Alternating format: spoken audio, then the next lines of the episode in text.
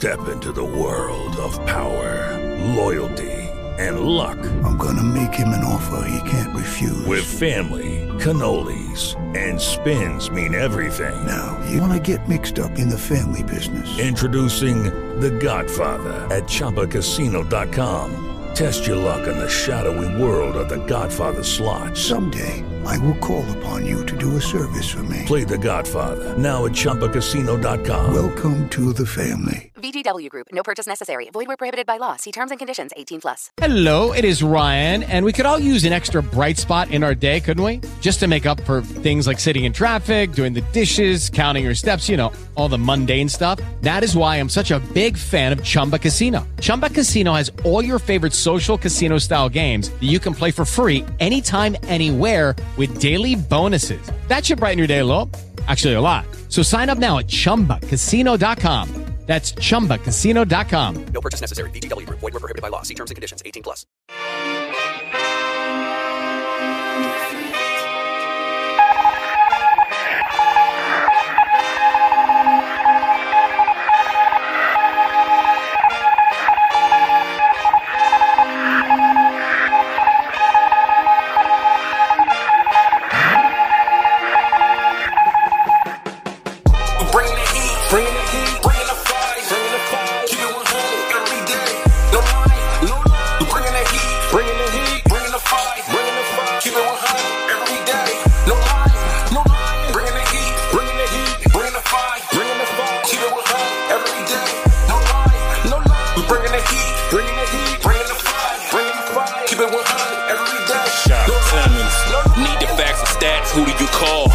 Bringing the fire, bringing the heat, we bring. Bring it to y'all.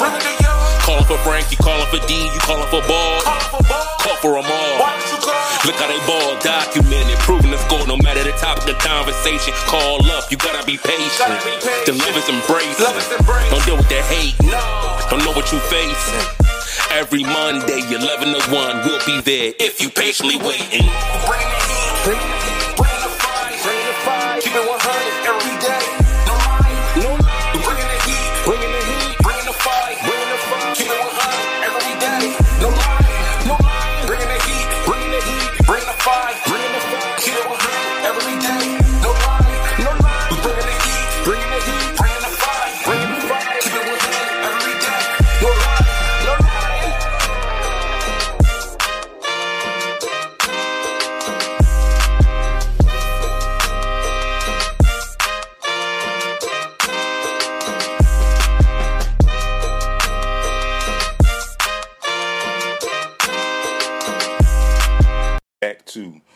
SportsRap interview series. And today I have a wonderful young lady with me this morning.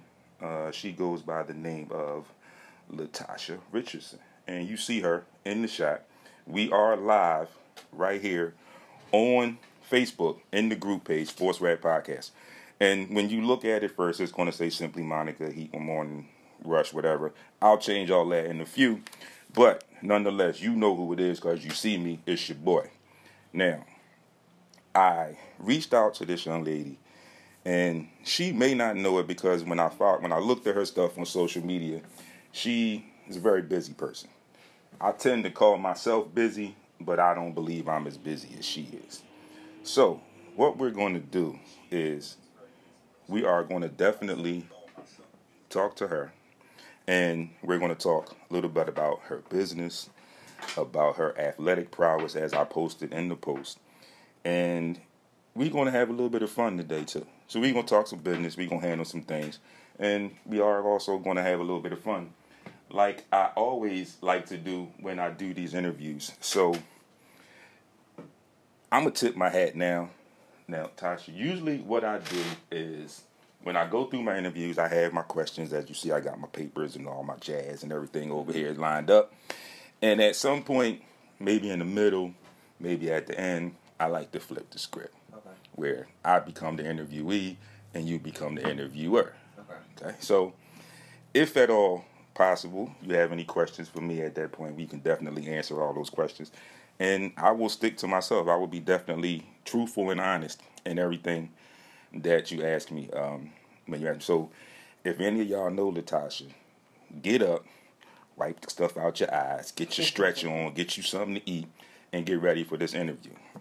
So I'm going to give you a little bit of a background on her from my standpoint, and then I'm going to let her tell you all about herself before we get to some of these questions. And as you see, you can look right down there in the corner. She has her social media up. So all of her followers, make sure y'all tune into this video. Make sure y'all tune into her live and send her some comments. If you are on Facebook, definitely add some comments here. And as I always do on my regular show, I will read as many comments as I possibly can get to. So, this young lady is an athlete, a businesswoman. Besides being an athlete, she's also a personal trainer and a strength and conditioning coach. So some of y'all might not know they are different, and we're going to talk about that a little bit down the line. Def- different because what we like to do here at Sports Rap, you know, we talk sports, but we also like to give you the business side of things so people can understand what's going on. Uh, Mike Rutter, thanks for tuning in. Appreciate you. So she is a defensive end for the Philadelphia Phantoms. Uh, WNFC, that is the Women's National Football Conference. Yes. Also a defensive end there. Owner of Savvy Body Fitness.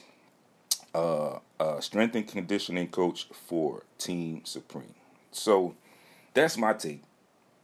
And like Well, I said, not Team Supreme. So Team Supreme was Okay. the All Pro team. Oh, okay. See that? so- I'm corrected. So you know how you had an All Star team. Right. It was we do the All Pro. Oh, okay. So cool. It was just this, I was selected to play in To the play. All Pro game.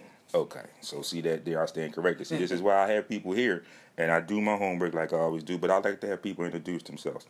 So with that, real briefly, there, give the people just a brief rundown before we get into some questions about who you are and what you do.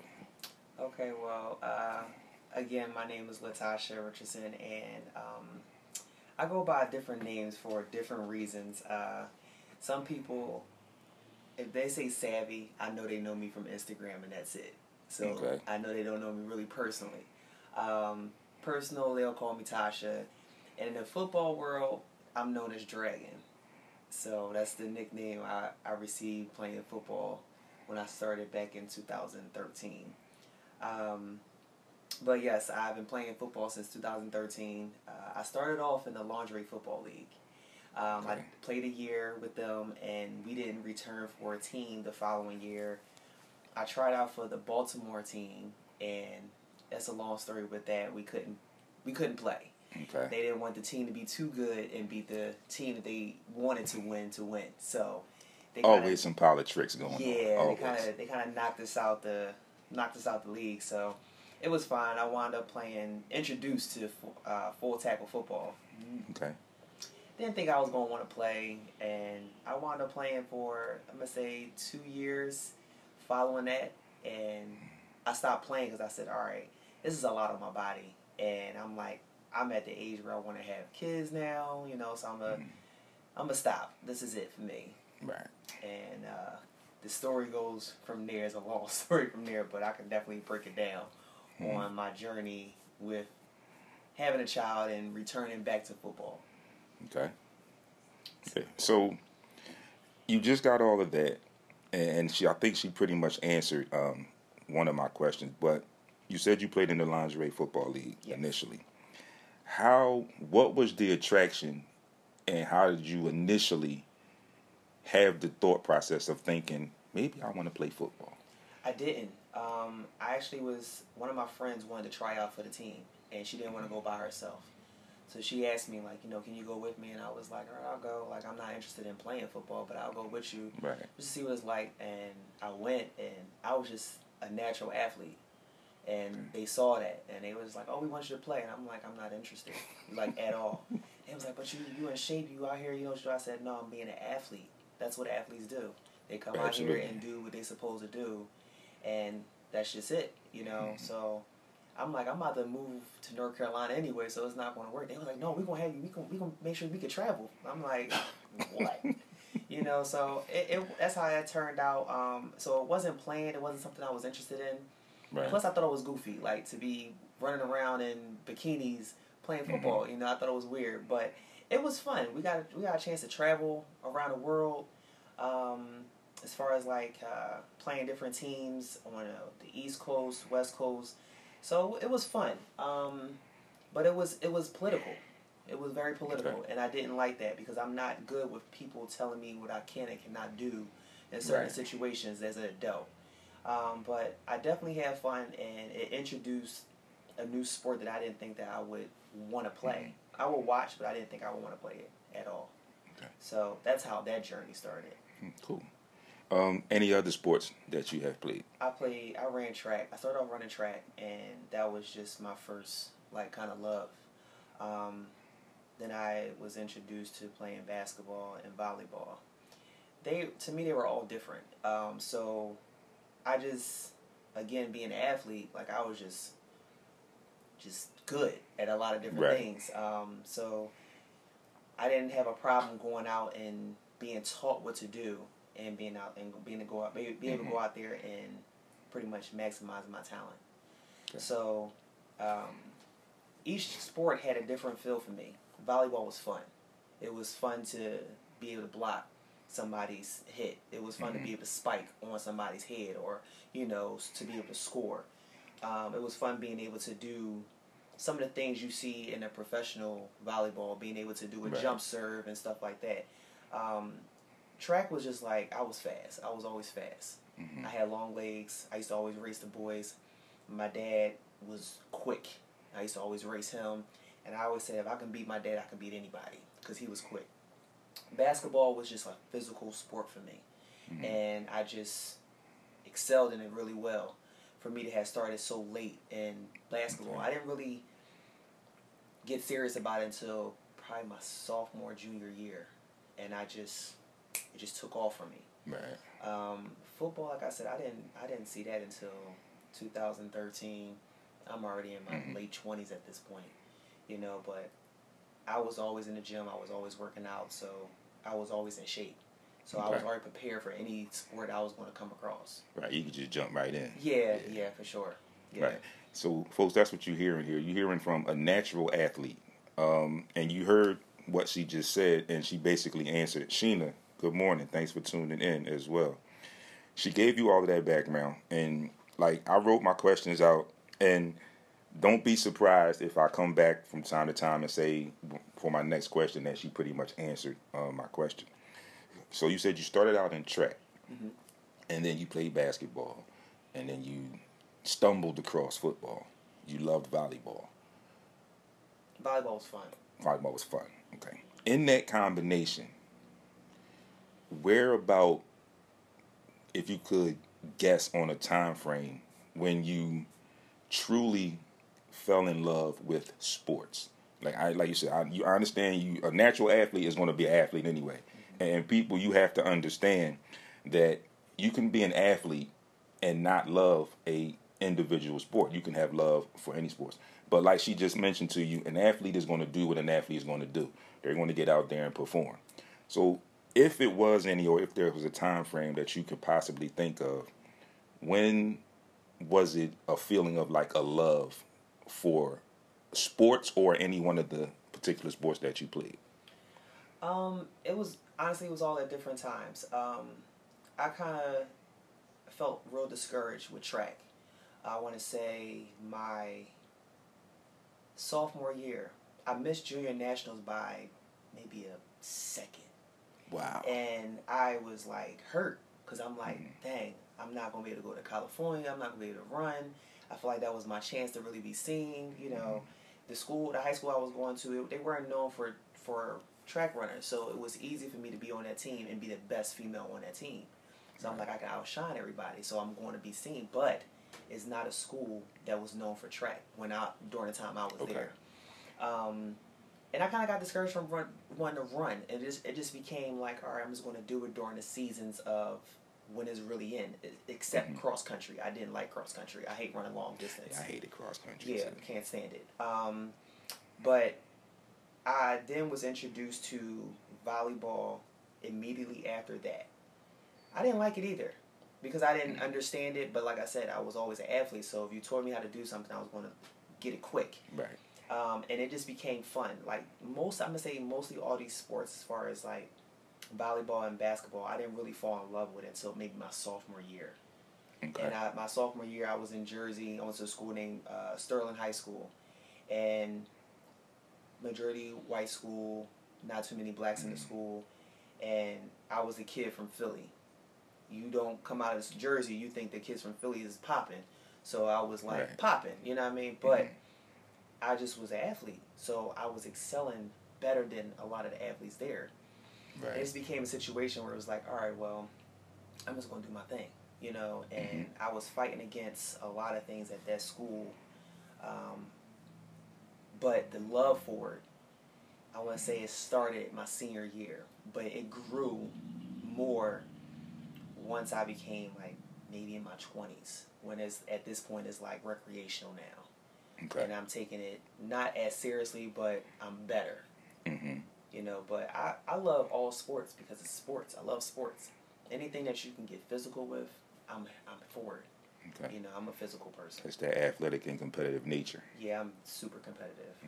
I don't like lose like none of that.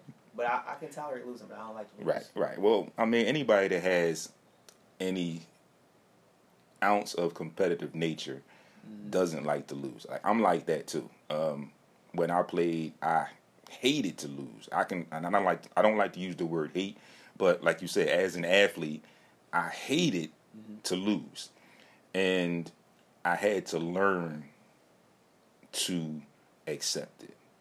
Um, and for me, it started in high school, where I went to high school, and I was kind of off and on my freshman year. I didn't really want to, but I always played basketball. And you know, you, you play with your friends in your neighborhood and all of that, and then you start to think like, I could do this on another level. And I was always a shooter, and my friends always had this knock for me. It was like, yeah, when we play and you shoot the ball, you can't miss. We know you can shoot, but you can't miss. Like I would miss, and they'd be like, "Yo, what's going on with you today? Like, what's wrong?" I'm like, "Yo, I, I took one shot. Like, relax. We just started playing. I'm gonna get into it, but let me get myself into it because of my competitive nature, mm-hmm. and like you said, being an athlete, I'm going to read everything, and I'm going to figure, okay, this is my lane, and this is where I'm going, and I'm just going to blow that lane up. And it sounds mm-hmm. like you were kind of like that same way. I found your lane, and once you got in that lane, it's like, bang, now this lane is mine. You can try and step in it if you want to, mm-hmm. but I'm going to make sure that you get out my way, and I'm going to do what I need I to do i was a role player. You know, I knew my role in each sport. You know, Mm-hmm. so as far as like track, it was really and it's, that's an individual sport. A lot of times Right. that you're in a relay. Um, but for volleyball, I knew my role. My role was to block at the net. Mm-hmm. My role was to spike at the net. You know, um, most time I was coming out after I serve. I had a powerful serve, and then I wasn't playing really back line. I would we leave that to the shorter players. Right. Basketball, I was a rebounder. You Okay. can put me in a game, and I'll give you at least fifteen to twenty boards a game. Like I was just that person. I was I was jumping high. I had great hands. Um, when it came to football, I had to learn it. I always Right. I watched it, but I had to learn it. And I just was going out there as like I'm just gonna go out here and be an athlete. If I go out here and be an athlete, eventually I'm gonna pick up some of this stuff. Right. It honestly wasn't until this year where I said, "All right, I'm gonna do something a little bit different, um, and I'm gonna play, go back to doing what I was doing before, playing my role. If I know how to play my role, I'll be all right." Right. Right. So tell us if you could or if you would uh, any similarities or any differences between the lingerie football league and the full tackle. Huge difference. Uh, one, the outfit, lingerie. You're just in like a like almost like a sports bra like with small shoulder pads and like a, a hockey helmet, and the bottoms are like brief bottoms. Um, and you, of course, you you purchase your own knee pads and stuff like that. I think we purchased our own, or they gave it to us, or whatever. Um, and of course, cleats and stuff like that. Um, the full tackle, we're we're fully geared like the men are. The helmet, shoulder pads, you know, the rib protectors, the pants, the knee pads, all that. You know, so we're geared up for powerful hits. You know, the same way you see NFL, NFL players out guys, there. That's right. that's how we're geared up, the same exact way. So you also mentioned um, in some of your dialogue that you were always in shape. You were always doing something in the gym. Mm-hmm. Is that part of the reason that sparked you to become a trainer? Uh, honestly, I didn't. No, no. It was more so my journey after having my daughter. Um, I will always train myself. You know, I was always working out. I knew what to do. I was going and I was in shape. So for me, it was all about maintaining. You know, so I knew how to do that. After I had my daughter, I, I struggled because I gained almost 70, 80 pounds Wow. when I was pregnant with my daughter, and I had a hard time losing all of it. You know, so it took me maybe a year and a half, almost two years, a year and a half when I started. When I said, okay, I'm gonna suck it up, and I'm gonna do what I need to do to lose this weight. Right. And I got with my trainer, and I met him through a mutual friend, and I couldn't stand him. I didn't like this guy. I was like, no, it's not gonna work. I know our personalities gonna clash, you know. And he had a story, and he was using me like a mule, almost. And I was like, you know, I'm just gonna suck it up. I'm gonna suck it up. And as we're training for a few months, you know, now I'm growing onto him, growing onto me, and I started getting in shape. And he was like, yo, you know, you can really train. Like, you can, you know what to do. You know, just be a trainer. And then it started being, it started becoming, people started asking me to train them. So I'm like, all right, okay. well, I'm not a trainer. You know what I mean? I'm Right. just, you know, but it was like, oh, you know what you're doing. So I started, you know, it's like, you know, I'm, I'm, just going to do it and see what Mhm. happens. And that's how that happened. It, it really came from me getting back in shape. People seeing my progress Okay. throughout the three years of like, all right, you look like this, and then you got to this point. We mm-hmm. want you to train me. Right. And then it got to the point where it's like, all right, can you train this group of people or these mm-hmm. kids and these adults and stuff like that? So it was. That's how that. That's that story went with. Right. Okay, like, I I think that's a great story. Um, especially the part that you mentioned when you said you couldn't stand your trainer, your initial trainer, that you were going to clash, and, and that just brought me to a situation with myself and my partner Baldy when we had Raheem Thompson of the Chosen League here for an interview, and we got into talking basketball, and then we started talking about training and, and how we looked at a lot of different people, and one of the things he said was it's a little off from what you said, but one of the things he mentioned was we see all these people um, that call themselves trainers or whatever uh, in that right. And one of the things he said, he said, there's no way any parent that has a child that wants to be trained or coached up, there's no way you should send your kid to a trainer and that trainer's in the gym with shorts on, any old just regular t-shirt and a pair of Timberland boots and he's just standing there holding the basketball. He said, you're starting off wrong. You, you are going on the wrong direction at that point. And I understood it and that's just from me being a coach.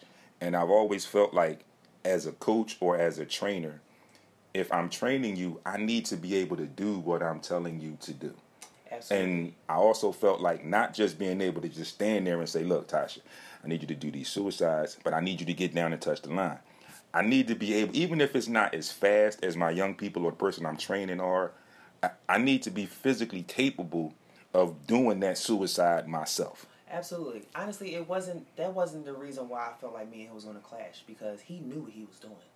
He Okay. could do everything that he was teaching everybody how to do. And but for me, it was it was more so for me. It was mental. I didn't I didn't like the feeling of having to get back in shape, and he was Okay. pushing me, and the push is what bothered me mm-hmm. because I'm like I never had to work so hard to get in shape because I was always, Always in, in shape. shape, right. So the clash for me and him was mainly me, not him.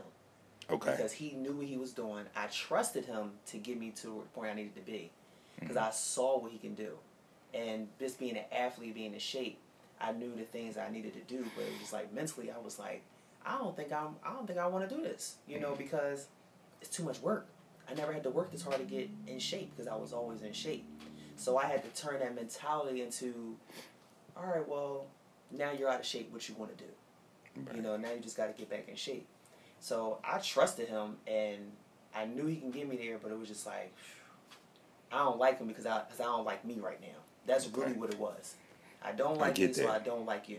Right. You know, I- I but get that. Honestly, I I give him all the credit because he pushed me. Mm-hmm. He pushed me, pushed me, pushed me. But I also had a determination to keep going because I didn't stop. Right. You know, so to this day, like I don't know if I actually said it to him, but I he helped me get to the point where I'm at right now. You know, if it wasn't Mm-hmm. for him, I don't know really and me me and him through my mutual friend, I don't know if I would be in this position I'm in right now. Right. Because I don't know if I would have been able to do it myself or as fast.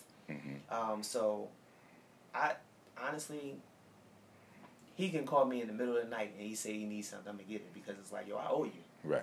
You know, so it's like we like brothers and sisters. Mm-hmm. He gets on my nerves because he annoying, Absolutely. but he know what he doing. He know what he talking about. You know, Right. so if I had any questions about anything, whether I want to hear it or whether I, you know, I don't, I'm gonna ask him Mm-hmm. because he gonna give me the truth. You know, and it's times where we had like serious talks, and I'm like, I in my mind, I'm like, I don't want to hear this shit. Like, you know, I'm like, Right. like, Right. like I ain't trying to hear this, but I don't want to hear it because it's the truth. Mm-hmm. You know, we don't ever really want to hear the truth, especially when it hurt. But I respect it, Right. and I'll take it. and I'll be like, all right, you right, but ain't nobody trying to hear that shit right now. Right. You know, but Yep. in, in reality, like I, I owe him a lot because he helped me get to this point right now. Absolutely. So anybody that's listening, my young people that are listening, my coaches, anybody that's tuned in, you heard it first from experience. A lot more times than not, the things that will have you upset, disturbed, wanting to quit are basically blessings in disguise because you have a living example sitting right here in front of you with me today that will push you.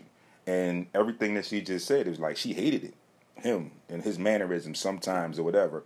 But looking back, it's where it's helped her get to where she is today.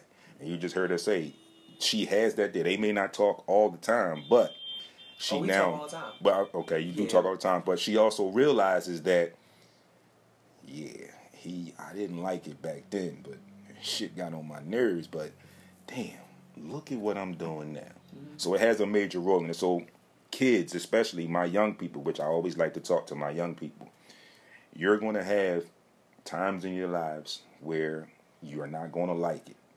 You're not going to like what you're doing. But as you progress and you get to a certain stage, you're going to look back and say, whoa.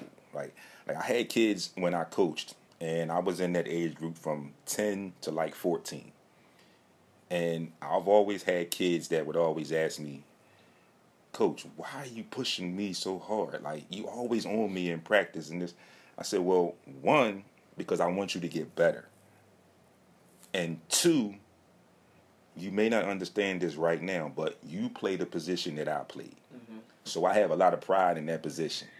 And if I look at you and I say, all right, he can he can get there or she can get there, I'm gonna push you.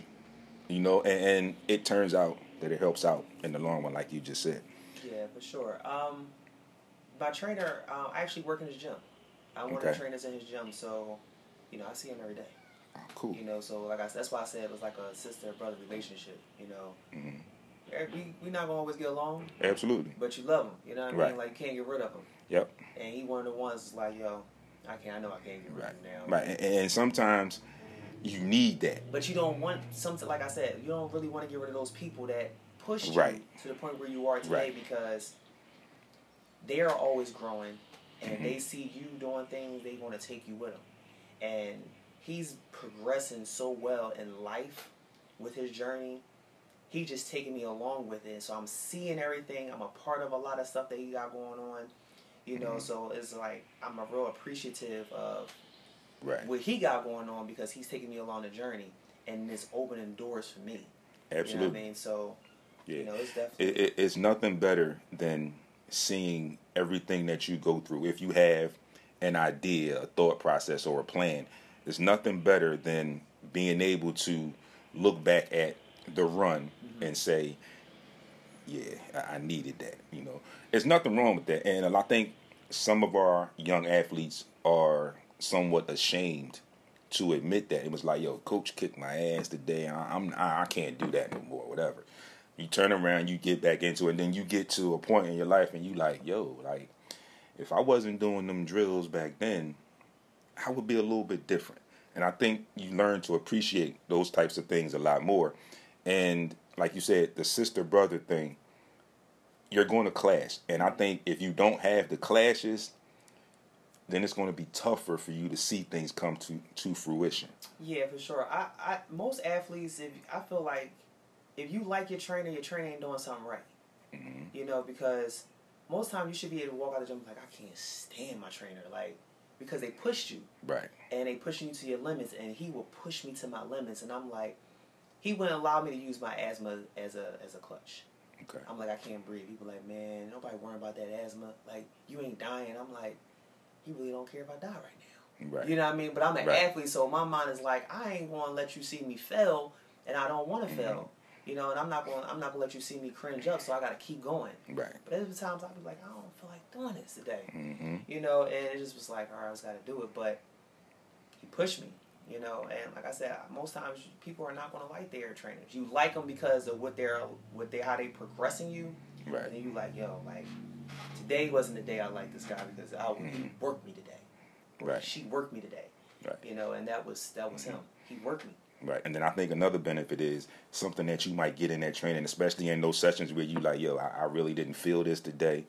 But then you translate that over into a sport mm-hmm. and you do it and then it's like, whoa, that light clicks on, it's like, yo, like that's that shit I didn't want to do. Mm-hmm. But now it's easy. It's like I did that. Like, whoa. And I, I've had kids like that too, where I would actually get out there and show them. And when we would do scrimmages, I would play with the kids. Now I was bigger, so I wouldn't do anything but shoot jump shots mm-hmm. all the time. But certain instances where I had different kids, I would get on the post and I'm working you out. Right. And they look at me and they're like, Coach, like you really yes. Like I would come to the gym with my bag just like you come to the bag. And while y'all stretching and running, I'm stretching and I'm strapping my shoes up too. I'm getting ready to go. And then you get that as a coach, you get that proud coach moment when you sit on the sideline and you put this kid in the game and they do something that you just worked over and over and over again. And every now and again, I would have kids run past the bench and look at me and just like smile. And I would just be like, yo, like, he got it mm-hmm. or she got it. You know, and I think that's special for coaches and athletes because now as a coach, you feel like you're doing your job. Mm-hmm. And as an athlete, you feel like, yo, I'm getting this. You know, I am doing some things that I couldn't do last week. I'm Right. doing them now. Yeah, for sure. I um with him, he used to put me up against men. And he'd be like, Tasha, you better not lose. Like when it came to workouts. Okay. I don't want to lose. Right. So I'm gonna try to outdo you. You know, so and he would now social media is at this point everything right now. Yep. So he will post videos of me and he will say like some of y'all men can't even do this. And I'm like, I, I really gotta show out because I don't want nobody to be stronger than me. Man, Right. woman, whoever it is. Right. It's somebody always gonna be stronger than you. But Mhm. my mentality is I don't want, Want you to. anybody to. be stronger than me. I don't want nobody to be better than me. And he would make me compete against people. hmm Like, yeah, like, or have his clients come in and be like, you gonna go against Tasha today. And that might be days I'm like, I ain't got it today. hmm But I gotta go all out because I can't let somebody beneath me outdo me, Right. even when I'm tired. I could have had two workouts that day and like, no, you working out with us. Mhm. And I can't let these other Right. people outdo Y'all me. So can't now outshine. I'm like, Right. in my mind, I'm like, I'm tired, you know. But Mhm. it's like I gotta, I gotta get it in. It's only gonna make me better. And honestly, that that right there put me in a position of being able to excel in football this year. Cool. So, as a trainer, you train men and women, Mhm. both. Both So, and kids. and kids. So, out of the three, and this may seem like a funny question, but which of the three do you feel, if you could say it, is the easiest to train? Kids. Wow. Mhm. Wow. Women complain a lot. hmm They complain. it's going to be the, the rare woman that's going to come in and do what you tell them to do and not complain and be able to get through the full workout without saying anything. I'm one of the women that might say and complain about something, but I'm going to do it. Right. I don't get too many women that I, I that I train that don't complain about anything. Now I trained one of my um one of my one of my teammates from years ago, but she's an athlete. She already knows what she's doing. So pretty much her coming in is just her working out with Right. and she don't complain about anything. But women that's trying to get back in shape, sometimes it's a hassle because it's like, yo, just do what I'm asking you to do. I'm not telling you to do anything that I can't do. Right. I will never make you do anything that I'm doing right now because you got to build yourself to that point. Right. Men, it's not too often I get men. I'll get men say they want to they want to train, and for me, the men actually want to train. I don't really think that they really want to train. It's more so like, let me see how close I can get to you. But I have trained men, um, and they'll work. I had a, I had a man um, that I had for a while, um, not too long ago, and he would work, but he was he was a complainer too. Okay. But he would do it, but he would complain about it Right. um, kids like athletes they would just do what you tell them to do hmm you know whether they're doing it wrong they'll do it Right. because you'll get the kids that are trained to do what they're supposed to do Mhm. and when they're around people other than their parents it's kind of easy to tell them what to do because mom Right. and dad they hear them all the time you get with somebody Mhm. else they doing what they supposed to do and then you get the parents like I, I be trying to get them to do this and that i'm not Mhm. i'm not mom i'm not dad Right. so it's easy to listen to somebody who is not y'all. right. So I'd rather train kids than, train adults. Cool. Yeah, I, I would think, like in my coaching um, Especially aspect, athletes. yeah, in my have coaching athletes. aspect, and I coach basketball. I always felt that it was easier for me to coach girls, and, and people say, "Well, dude, like." Do you even? I said it's basketball. I said I, I can get the little intricacies from a women's game and a men's game. I said that's easy because I'm I'm a basketball junkie. I played basketball, so I'll pick it up mm-hmm. regardless. I said, but for me, I found it was easier for the girls. And somebody said, well, how do you do that? And the simplest way I could explain it, and I wish Baldy was here with me because we both say the same thing, that and Robert Reeves, Coach Robert Reeves, agreed with us when we talked about this uh, two weeks ago at the Drake. He said, I said that if I design a play for girls, and I tell one girl, I said, you're going to set the pick, you're going to do this cut, and you're going to pop out, and when you get it, you're going to shoot the ball. I said, don't worry. Wherever you are, you're going to catch it and you're going to shoot it. Doesn't have to be a three. It could be a layup. It could be a mid range, whatever, 15 foot. When the ball comes to you, just be prepared to shoot it. And a lot more times than not, I found that when I did that with the girls, like you just said, they did, like you said with the kids, they did exactly what I told them to do. Girls are more fundamentally sound. Absolutely. And I tell people that all the time. People are like, what do you mean? I said, you may not believe me, but they are very, very much more fundamentally sound. And I said, and the flip side with that, and I said, even if you take a look at today's game now, if you say that to the guys, nine times out of ten, that person that's getting that shot, he gonna be at the three point line, waiting for the three point shot. And I said, that's not what I told you to do. I told you to run off the screen and get ready because the ball's coming. I didn't tell you to run. I said now you're putting your teammate in a little bit of a predicament because now he's got to make a long. He or she has to. He has to make a longer pass. And I said, and now you're out of position because you can't help rebound if you miss that shot. It's a long run. I said it don't look like it when you're standing on the court, but when you're in the heat of the moment and you're playing, it's a nice little run from the three point line to get back in to the rim and help rebound. So I always felt like that when I said that, that girls were, for me, easier. And like you said, because of the fact that they are more fundamentally sound. And I had a guy I worked with, and he played basketball. We were watching the WNBA one time, and he's like joking, like, "Oh man, y'all watching the WNBA?" I said, "Look, dude, I'm a basketball fan, so I'm going to watch any good basketball, men, women, whoever. I'm, if it's good basketball, I'm going to be watching. I'm going to be tuned in." And he goes and he says, "Yeah, well, you know, like I will kill some of them." And I said, "I'm willing to bet you a paycheck right now that I could pick any one of them women and they will mop the court with you." He's like, "Well, I'm taller." I said, "Okay, you can be taller, but these girls are fundamentally sound." I said you're going to have that mentality, and you're going to be skewed because you're just going to think I'm a man, I'm bigger, I'm stronger, I'm supposed to be better. But that's not always the case. Right. You know. So, what would you say, if there were any, or were some of your brightest moments, or your proudest moments as a trainer? Hmm. As a trainer. You know, what? I don't think I quite got there yet. Cool.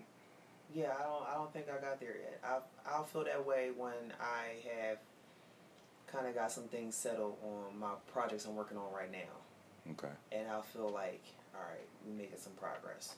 But um, I have some good moments, you know, because I'll look at some of the clients I do train, and for instance, I for a, a while I just stopped 'cause in uh, I think in July I needed a break.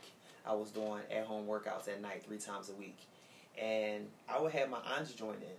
My aunt, my oldest is sixty one. I think the next one is fifty nine, and then another one is fifty something. They would do the workouts, Right. and I would get people saying, "Oh, this is hard." And I'm like, you know, I be having my aunts do this stuff, Mhm. and you know how old they are, and you talking about this is hard. Right. You know, so you know, it's it's good to feel like, all right, I got my aunts involved. They're older in age. They're still moving around and stuff like that. But um, I'm still I'm still trying to get to that happy, proud moment.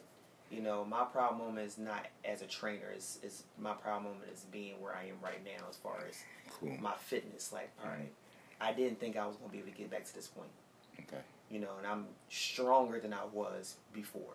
Mhm. You know, but um, to kind of touch on the the girls and the boys, for me, it depends on what sport it is too.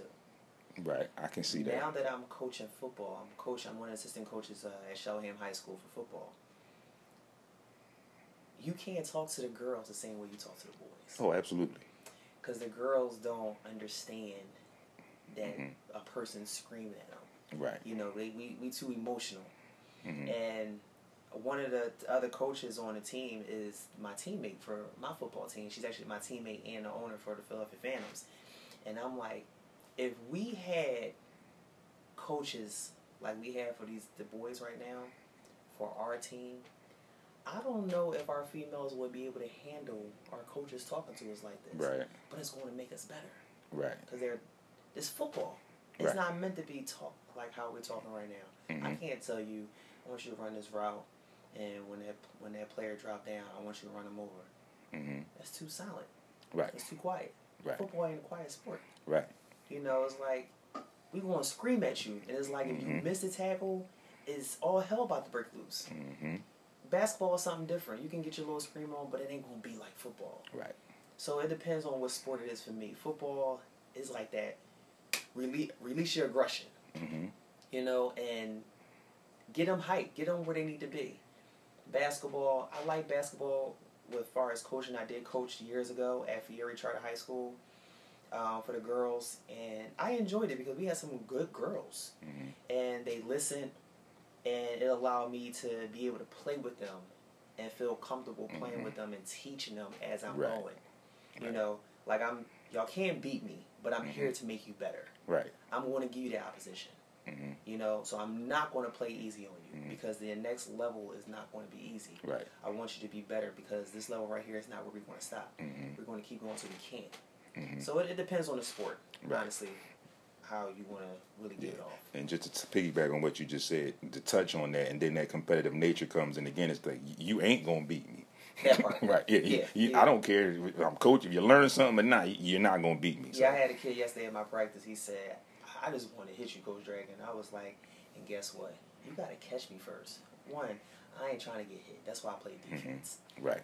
Two, I'm not going to let you hit me. Right. You know, so it's it's, it's mm-hmm. all in fun nature, Right. though. And that's why I said, like, when I played with the, when I would scrimmage with my guys, I would tell them, oh, so y'all know when y'all running y'all laps or whatever, and I'm on the court just shooting, loosening up, and y'all see me, and we get it into a scrimmage, and I said, oh, so you just gonna stand there in that zone and let me get this clear look and shoot this? I said, you know I can make this, right? I said, so you just gonna stand here and let me shoot it? And they'd be like, go ahead, coach, wait, I want to see you make it. You really want to see that? I said, because let's do this then. If I make three, but you letting me shoot, you got to run laps. All right, bet, bet, let's do it. I said, well, you might as well tie your shoes up now, because if you let me shoot, I'm not going to miss. And he said, well, how you mean you're not going to miss? You ain't going to make all of them. If you let me stand there, have a clear eye view, set my feet, get my shoulders squared, and you don't run at me, you don't flinch at me or anything like that, it's just like me shooting a foul shot. I'm going to knock it down every time. I'm going to make you come out here and play some dick. I said, then you got to remember, I still can do enough where if you run at me, I can get by you. Right. So you pick your poison, but I want you to learn that you can't do that with everybody. And I say, like, you shouldn't be able, you shouldn't want to do it with me. I said, because you know I can do it. So this is where I'm teaching you, you got to get better. You don't take anybody for granted. There were often some times where we would run the kids in practice and then we get into a game and we go up 15 or 20. The other team calls a timeout and our guys are like, yo, like, they don't even want to sit down. Like, coach, why? I didn't call the timeout. They called the timeout. Mm-hmm. And they looking and they're like, well, we just want to keep playing. I said, take a second, have a seat. I said, now look at that bench. I said, you look at them, they're like gassed. I'm like, yo, they tired. It's easy for y'all, so y'all missing a little bit. I said, they tired. I said, this is the reason why when you get mad at me and Coach Skip, when y'all at practice and we run y'all, and they was like, yo, we got to run all this and we got to do this and do that. Yes, but look at the outcome. You up 20, you ready to keep going like it ain't no stopping you. And they over there tired. And then they'll come out and they'll make a basket and now you mad. Listen, it's basketball. They're going to make baskets. Mm-hmm. It is no way that they're going to not score a basket. They are, and I said, if they shoot the ball enough, at some point something's going to go in. At some point, y'all are going to get cocky and they're going to get a basket like the one that they- they just got that made y'all mad. So y'all have to understand this, and you know it- it's a learning process, like you said. But for me, it was fun, and I got my fun and my enjoyment of seeing them progress. Not even so much the wins; it was seeing the kids progress. And the other point that you mentioned a little while back when you talked about you're the coach, not the parent. I don't know how many times I got on parents' nerves, and I had to tell parents, look, you bring him to practice, he's mine now. You can stay or you can leave. I prefer for you to leave, but if you want to stay, you can stay. But I don't need you interrupting my practice. I had a kid one time, we were playing the game. Everything that we went over for that week of practice. And we get into the game, and this kid, every time he's bringing the ball up the court, his dad's on the other side, he's going to that side to hear his dad talk. I'm looking. I let him do it like two or three times. The third time, the fourth time he did it, timeout. And my uncle looked at me like, wait, why you call timeout? I said, I got him. Up. I said, listen, I'll tell you this right now. If I call a play that's not to that side, which I've been doing on purpose, and you go over there to your dad again, you can go over there and sit with your dad. And the dad's looking at him. Then after the game, it's like, well, why you? I said, because when he's in the game, you're not the coach. I'm the coach. So let me do what I do. You are undermining what I'm doing. And I said, when we go in the locker room, you need to stay outside. Why I got? Because you got to understand, you want your kid to be something that he's not right now. And I found that when I was coaching, a lot of times I came across coaches that were, I'm going to say, unwilling to be brutally honest with parents and let them know, yo, your kid is not as good as you think he is. But I'm willing to work with him, but you got to let me work with him. You can't cut in when I'm doing stuff. When he's home and whatever you see at practice and y'all get in the car and y'all go home, then y'all talk about it. But while he's here, he's ours and you got to let that go. And it was kind of hard for the parents to understand that. I mean, we would kick parents out of the locker room and like, yo, like y'all got to leave. Mm-hmm. Well, y'all yelling at the kids and this. Okay, but y'all still got to leave. It's like we not cursing at them, we yelling at them, yeah. But when y'all here, they not getting what we telling them. This is what brings on the yelling, because y'all telling them one thing and we're telling them something else.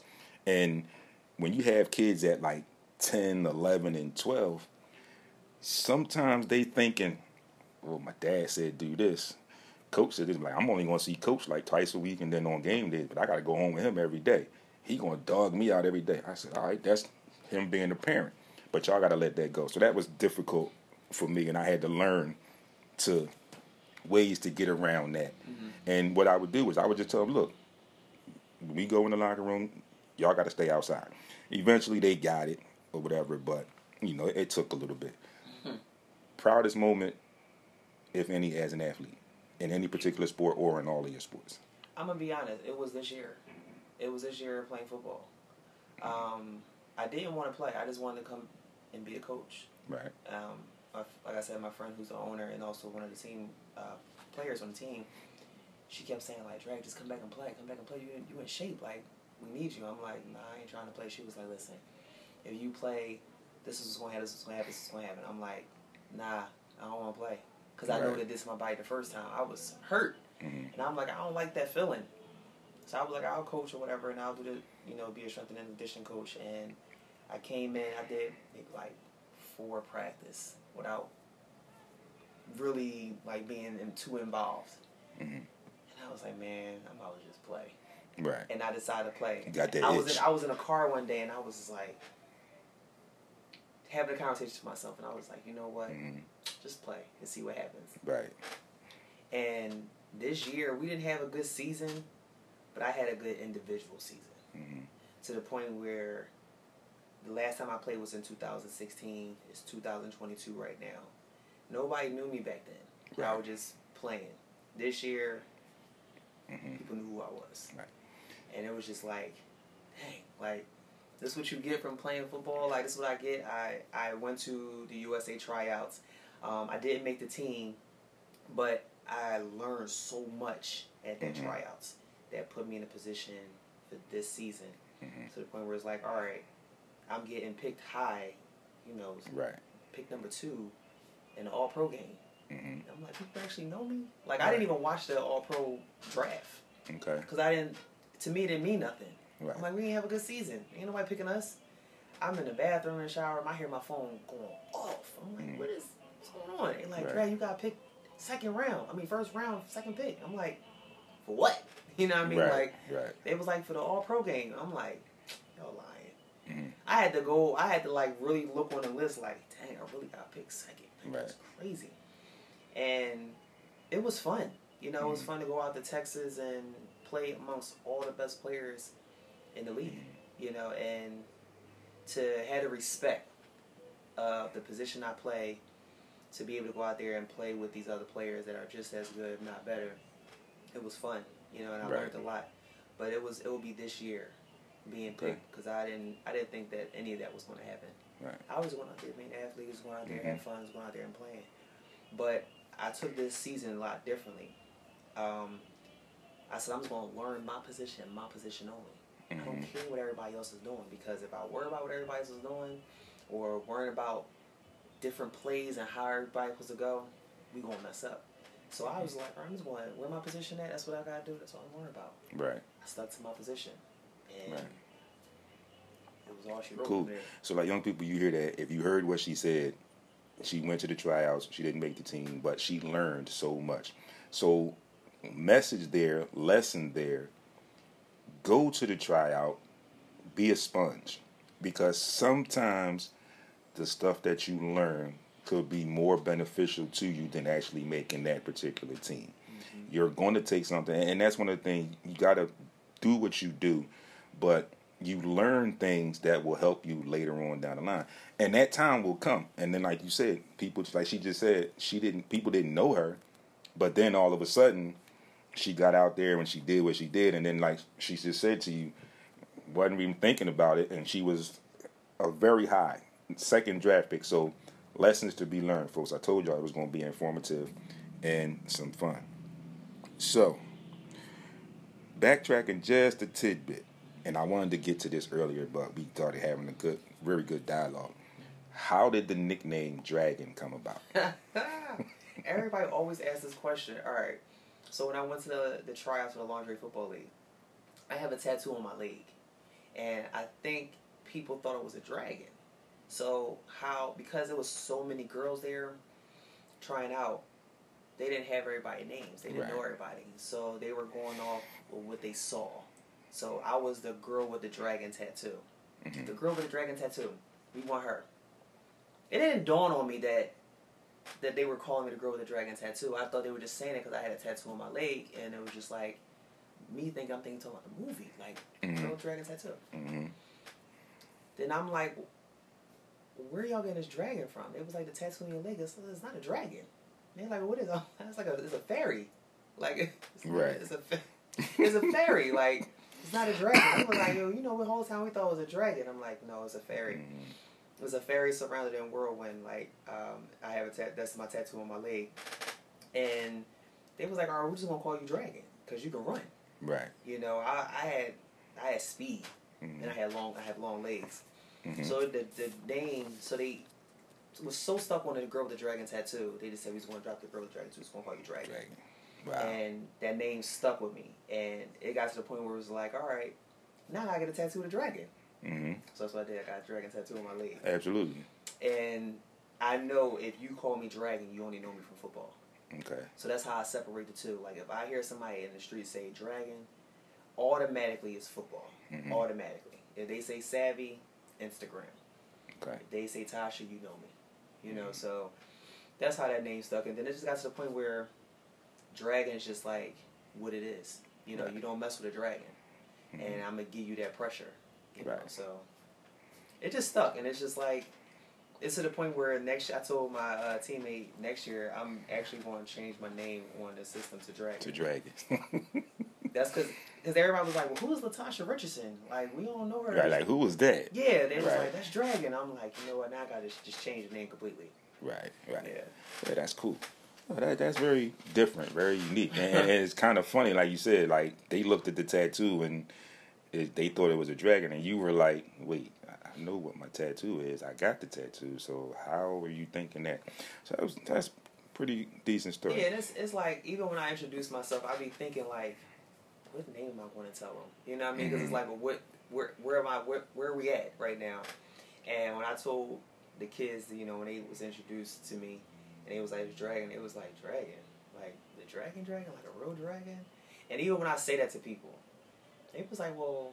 That's different, and I'm like, it's not my real name, but that's just my name in the football. Right. In the football world, that's what you're going to get. Cause that's how I can separate the two. Okay. Um, but I mean, I like the name. Mhm. And then you get some people that think that's my real name.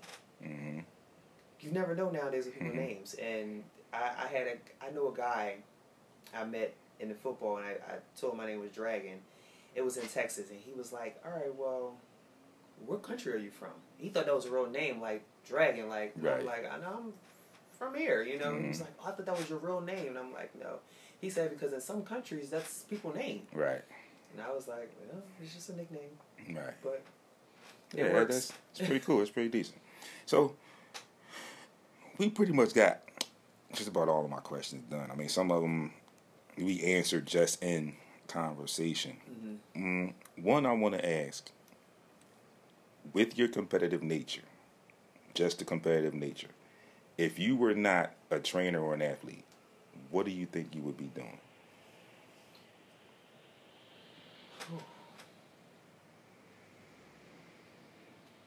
being She a took a mom. breath, folks. Just being a mom. I'm a mom all day, hmm every day. But if I wasn't a, a coach, athlete, I think I just a mom. Right. That that's a great answer, and it was a fairly quick answer. And people that follow me, you know, out of all the interviews that I've done, when I've asked people that before, they do the the sigh, and then it's like I don't know, and it takes them a minute. But I I applaud you for that.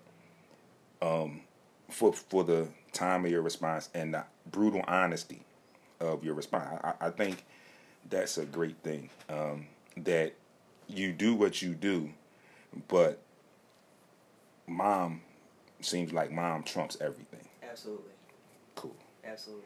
Honestly, I mean, I've been doing sports. I've been in the athlete and Mhm. sports world for so long. I don't know what life would be like if I didn't do it. Right. Even when I wasn't Okay. playing sports after I had my daughter, I was still involved in it somehow, some way. Mhm. My daughter's father played basketball, so we was always at his games. He was coaching. Okay. We was always at his his kids' games. So Mhm. his son played. So we was it was always basketball. It, it just never stopped for me Right. to the point where it was getting exhausting. But then it was like, all right, now I'm getting myself back into the rhythm of things. I'm getting back in shape. I can do more now. So now it's just like when I do these things, my daughter come along with me. My daughter is with me. And I, when I was just playing recreational basketball, she'll be right there. She'll be on the sideline. Teammates be like, "We got her. While we win, when she should sit over here with us." Football, she'll be right there. You know, so I would. Okay. She she's involved in so much of my life Right. my training. She's at the gym with me sometimes. When I do my classes, she's there. Sometimes mm-hmm. she's involved in my in my workouts. So she's already she's been already groomed around sports from birth. Okay. I took we was I had her at basketball games at three months. Wow. You know, so she's been around it. That's all she sees. Mhm. Because it's like, all right, I'm not sure what she's going to want to do. I don't know what she's going to be interested in. Right now, she's her interest is all over the place. She's 5 She just turned five, but she's going to be tall. So I really don't know what she's going to be capable of doing. Mm-hmm. Naturally, I bought a basketball court for the house. Right. Now she'll go and play that. Her dad's a freaking nature with basketball, so that's all he cares about. Not all he cares about. That's all he does. That's Mm-hmm. Yeah, he's kind of like, His kind of like me. He's obsessed. So that's what she sees with him. Mm-hmm. Her, uh, my daughter's oldest brother, um, not through me, but he plays basketball. So we would go to his games and stuff like that. She would see me play. So she's that's all she sees is sports. Right. So I'm I'm the type of person I don't want to force her to do anything she doesn't want to do. Mm-hmm. So I'm just like whenever I see interest in something, I'm just gonna put her in it and see what she does. Right now, her interest is gymnastics. She watches the Ninja Kids on YouTube, so all she want to do is do cartwheels, splits, and you know kicks and stuff like that. And she want to show, you know, how well her Right. athleticism is with that. So I'm like, all right, I don't think she's going to excel in gymnastics. She's at five years old. She just turned five in June. She's four one, and her Mm. doctor was like, she grew in four inches in a year. Did you realize that, mom? I said, no. I see her every day. I said, I don't see it until she's next to a kid her age, and she's towering over them. Mm-hmm. But she told me, she said her in height might be about six three, six four. Wow. Her in height. So I was like, wow. I'm like, gymnastics is not for tall people. No. You don't really see tall It's people in not. gymnastics. Right. But why not do it Mhm. to get that experience and balance? Right. Every sports needs balance. Right. Every sports needs strength. Mm-hmm. I'm gonna put her in it. So I'm Mhm. waiting for the summer to die down. Once school start, boom. Right. As soon as we leave school, you're going right to gymnastics. Yeah, and, and there's always something that can translate back and forth.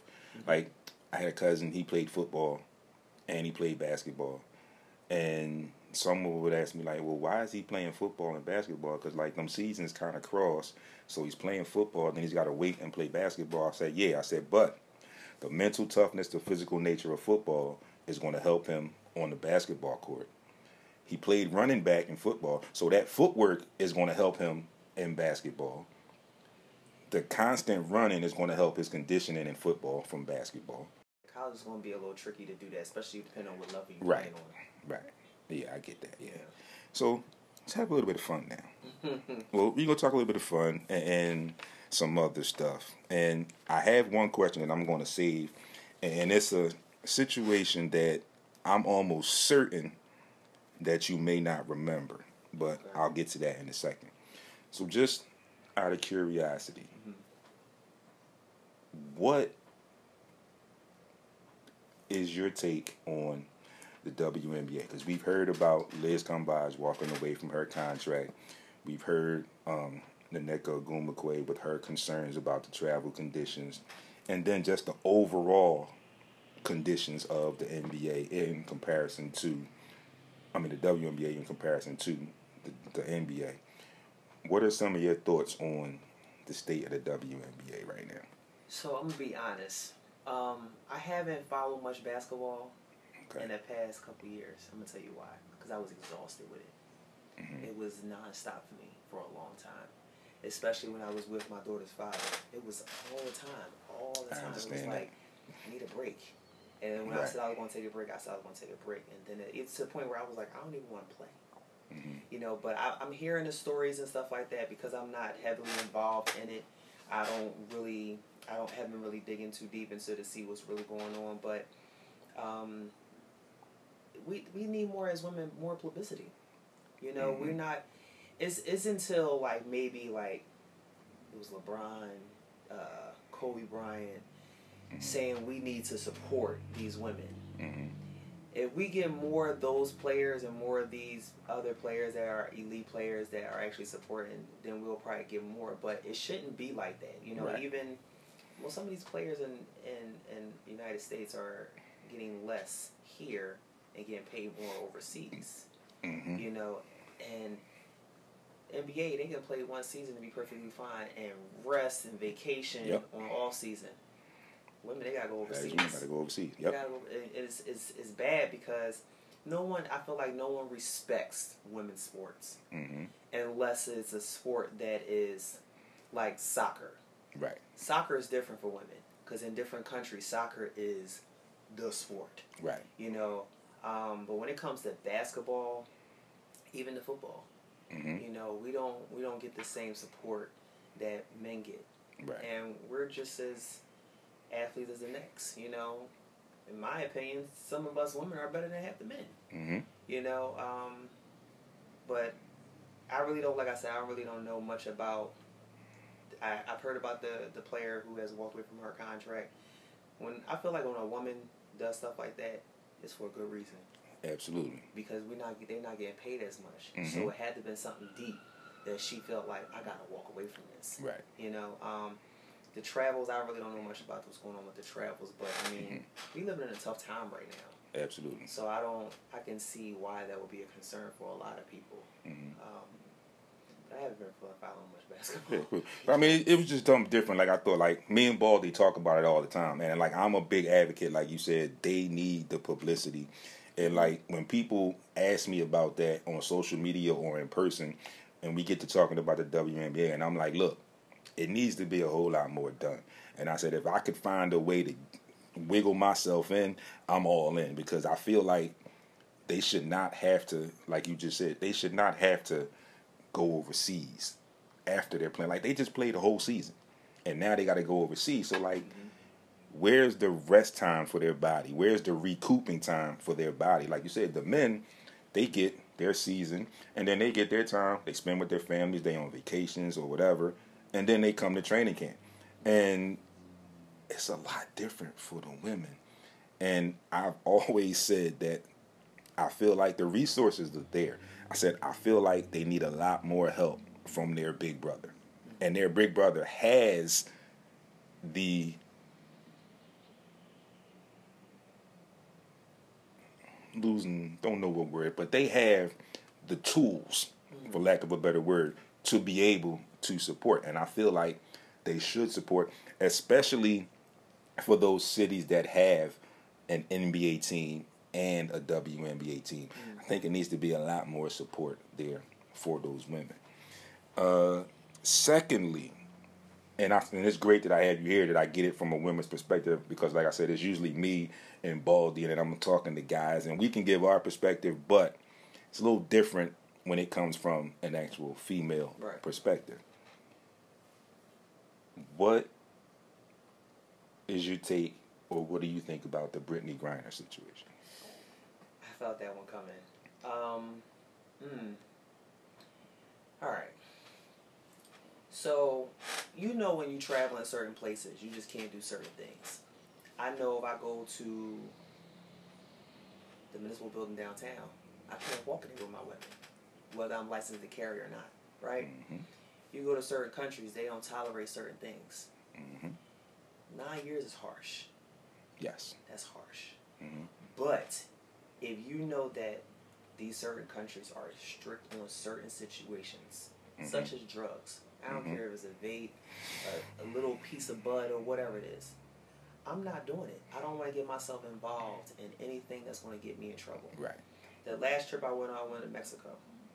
I'm not going to the hood. I'm not Mhm. going to certain places in Mexico. You know, because I don't belong there. Right. I'm gonna stay where I'm supposed to stay and keep myself safe. Absolutely. So when you go certain places, you gotta understand like you just can't do certain things, hmm and it just is what it is. You you gotta have some type of discipline to say like, all right, during this time, I just can't do certain things. Right.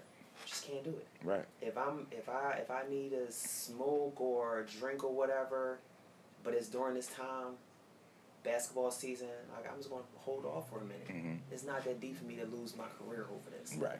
But is nine years harsh? Absolutely. Yes. Yeah. That's very harsh. Mhm. It's like, all right, I don't, I don't really know how much time is enough time, Mhm. but an example set is enough time for me. Right. Just know that we can't do this. Right. I, I hope that something happens where she can get out and she does get to come back home.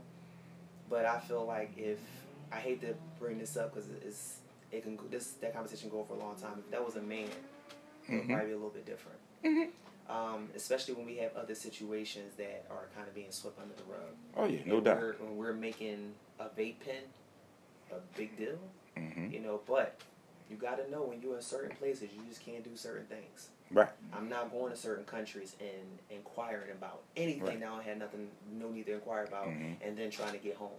Mhm. It's already bad enough trying to get home. Right. You gotta go through all the process and Mhm. stuff like that.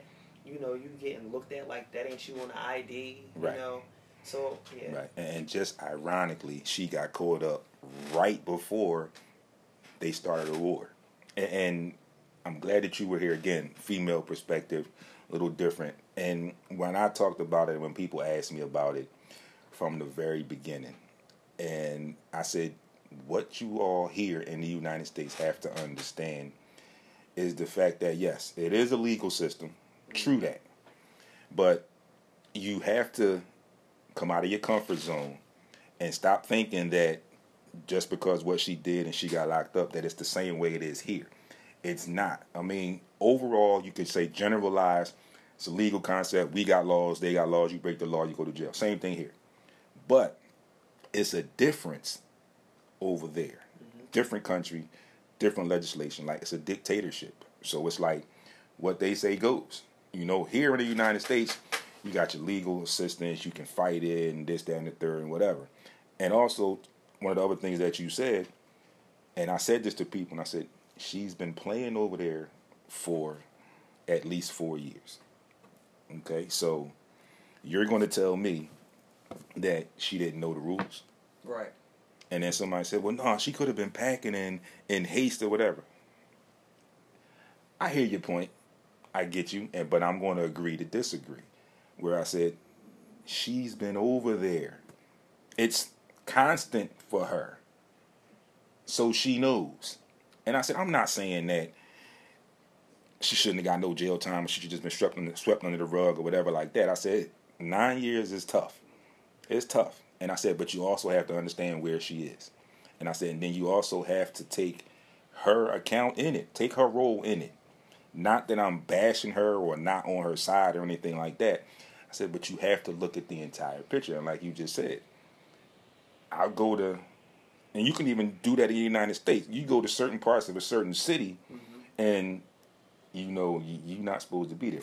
I went to Chicago, and I got in the taxi cab, and I said to the guy leaving the hotel, I said, listen, all I want to do, I want to go to the United Center. I got to get a picture of the statue. I said, I'm a huge Michael Jordan fan, and I'm here. And I said, I can't leave here without getting a picture with the statue. So we're in the taxi, and, he, and the dude initially he was like, "Look, I really am not supposed to wait for you." At the time, they were doing construction, so the statue was moving. But I said, "Listen, if I catch somebody, I'm gonna let them snap a couple pictures, one or two of me, and I'm gonna get a picture, couple myself." So he was like, "All right, I'll wait for you." So as we're riding back, we started talking, and he's like, "Where you from?" I tell him where I'm from. And I said, I heard some stuff about Chicago. And I said, where I'm at now, this is like downtown Chicago. I said, it's really, really clean here. And he said, yeah, well, it's heavy fines for us here in Chicago. And I said, okay, so I've heard some things about the hood. And he was like, I'm to be brutally honest with you. I can ride you by there, but it's going to be a distance away. And I'm like, a distance away. I was like, yeah, he said, I'm to get you as close so you can see it. He said, but you're out of town. You really shouldn't be there like that. And I said, I get it. That's, but I appreciate it. I said, as a matter of fact, you don't even, we even have to do it. I'm, I'm gonna take your word for it, and I understand. Just like you said, you understand, especially when you're in a foreign country. It's like, like you said, I know I'm not supposed to go across that street, so mm-hmm. I'm going, I'm not going to go across that street. And, and you know, but again, it, was just good to have a female perspective on those two things that I've been talking about for a good while now. And then, like I said, it's always just me and my guy. So it was great to have uh, another a female uh, perspective on those things. And you gotta keep in mind what, what's going on in the world. Like we Absolutely. having issues with different countries. So Mhm. it's like we're we're having we're at war with, with Russia right now. Right. So you don't think that they're gonna make her an example? Absolutely. You know what I'm saying? Mhm. And then on top of that, we got our ex president saying things that he shouldn't have. You don't know nothing about what you're talking about. Right. So it's making things worse. But it's just like you just Mhm. can't go to certain places and think you can do what you want What to you wanna do, yep. You have to follow the law. Right. Follow the rules Right. or leave. Right. You know, it, I, I feel like all right, if you trying to give her a punishment, she can't come back to Russia. Right. She can't come back to Russia to play. Right. For her, anybody gonna take her though, so she not really missing anything. Right. Might be a couple dollars lost or whatever, or she might Mhm. gain something, but nine years is harsh. Yeah, I it, it really is. I think that's I think that is severely harsh. Yeah, and like you said, we can appear to make light of it, but it's a vape pen. And like you said, people have to get that concept out of their head. In the United States, it's just a vape pen, but in Russia, it's not just a vape pen. Mm-hmm. You know, you have to understand. You have to be able to correlate the differences. So, And like you said- like we talked about, laws are a little bit different, even when you travel. oh yeah, Like gun law, right? Jersey don't respect Pennsylvania's gun law. absolutely. Even when I go to Jersey, like I, if I know I'm going over there, I, I'm Mhm. licensed to carry, Mhm. and I always carry. So it's like when I know I'm going, my parents live in Jersey, so I'm like, all right, if I'm home, I'll make sure I leave it home. hmm But if I know I'm traveling over there and it's like an unexpected travel, I know I gotta separate everything. Everything. Just in case I get pulled over, hmm they can see that is no way Right. that I had any intent to do anything when Mm-hmm. my gun is up here in the glove compartment. Everything else is in the back in the trunk. hmm I, I ain't, I ain't it's no Right. intent. And, and yeah, But you gotta know when you go to Gotta know. certain places. Yep. You know, um, even for our football season, we travel to Atlanta. Atlanta and uh, Georgia honors our our license to carry. Mhm. I knew my bag was going down on the van, so I was like, "Do I really want to travel? Have my bag go down there?" I was flying down there. I'm like, "Do I want to take my, you know, because I, I can." I'm like, "All right, I'm not going to do it." But I know I had a teammate who did it, Mhm. and I'm like, "All right, just certain places you just know." Absolutely. But that meant you had to look into it. right. Like you said, she's been there for how many years? She knew. Yeah. She knew better. She knew. But Yeah. yeah, it's a harsh punishment. Yeah, I, I it think they is. need to let her go. Yeah, I think they her do too. Yeah. Give her a couple. If you want to give her a couple months, you make her make an example of something. like, Right. that is an example. Yes. It is is all over the world. This one. Mm-hmm. Now she, that's going to always follow her. Yes. Give her a charge and let her go. Right. You Right. know what I mean? Because to her basketball, her life is basketball. Right. She ain't applying for no job. Right. Right. That's her job. And you're hindering her now. You're you're hindering her from earning any type of living right now. right. Her name is going to take. Her name alone is going to allow her to get anything she wants for real, for real. hmm And all right, you got her sitting there. What, what are you going to do? Right. her? What are you gonna do? Yeah. Yeah, and I just think you just mentioned about Jersey. Like I'm licensed to carry too, and I have to re- try to remember all the time.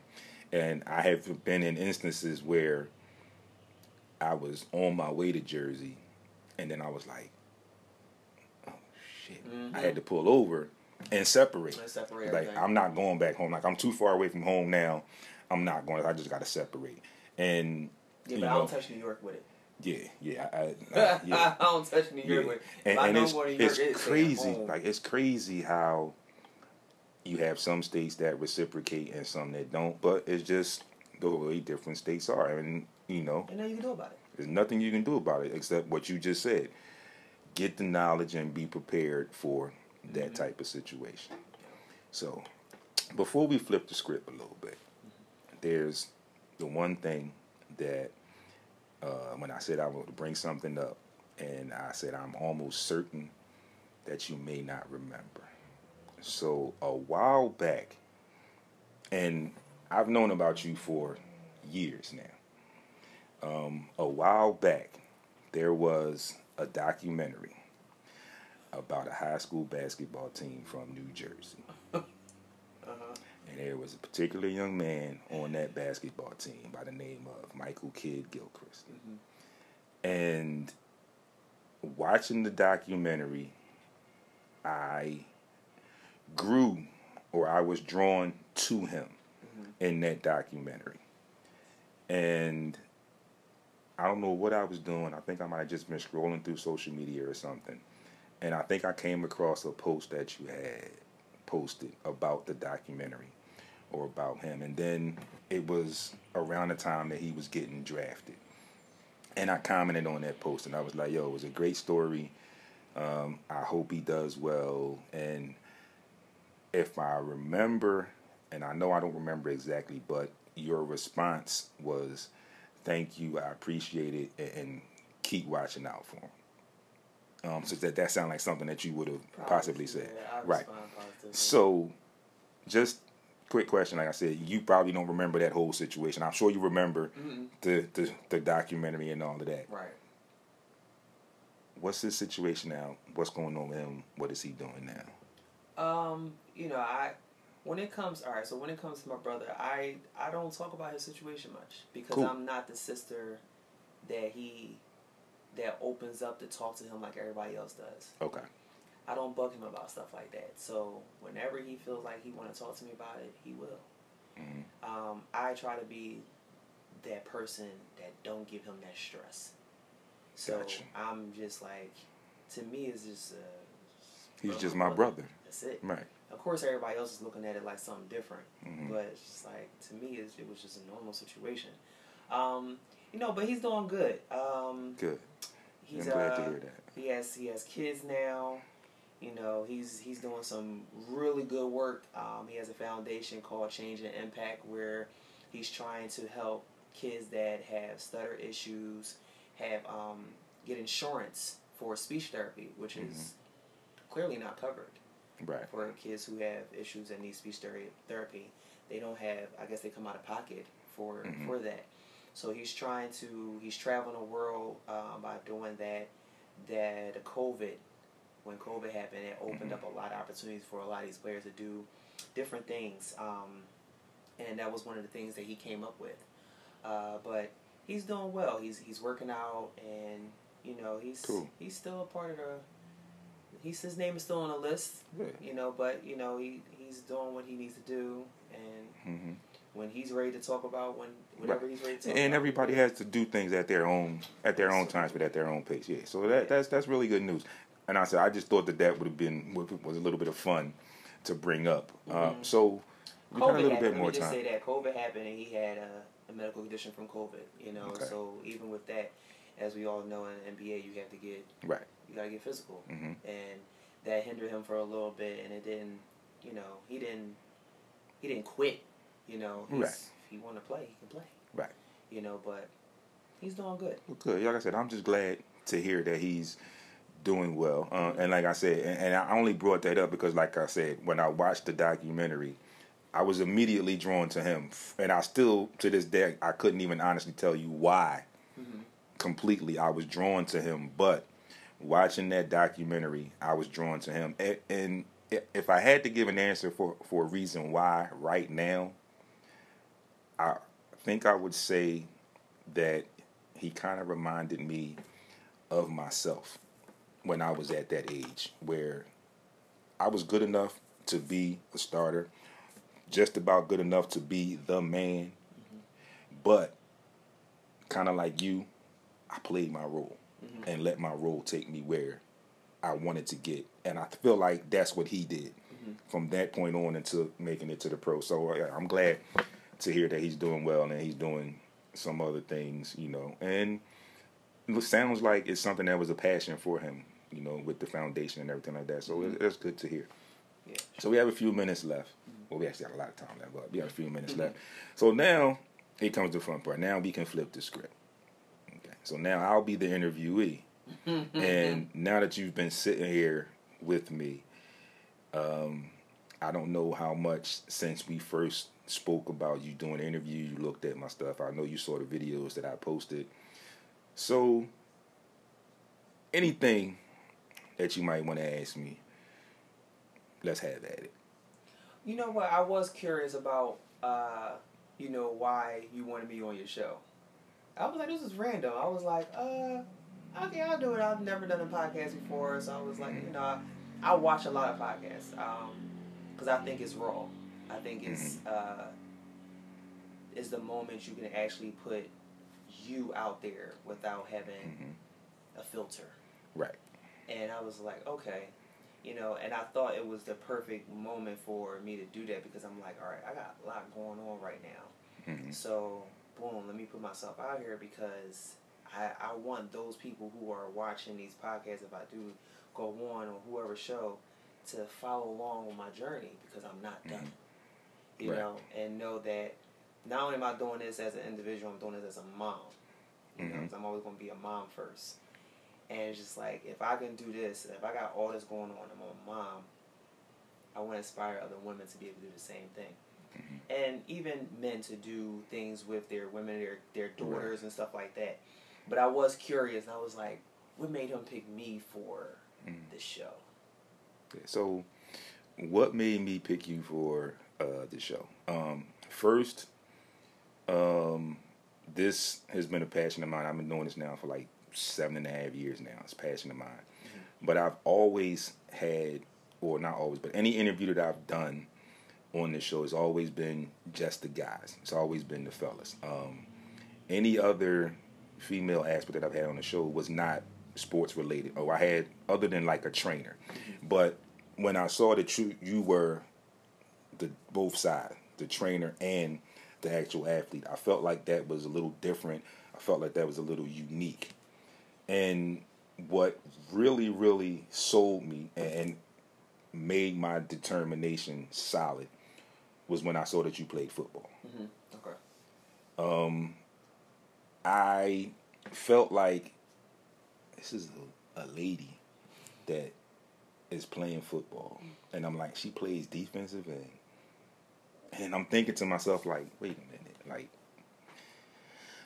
defensive end is like somebody that's got a high motor, and like I said, I'm thinking male stuff. I'm like, it's a high motor, very very competitive, and as I started scrolling through and I saw the things that you did and I saw it, I was like, it would be great to have a full on female athlete slash trainer on the show just to give a different perspective um, because I felt like I talk about women's sports, the women's national tennis, women's national soccer team. I talked about them.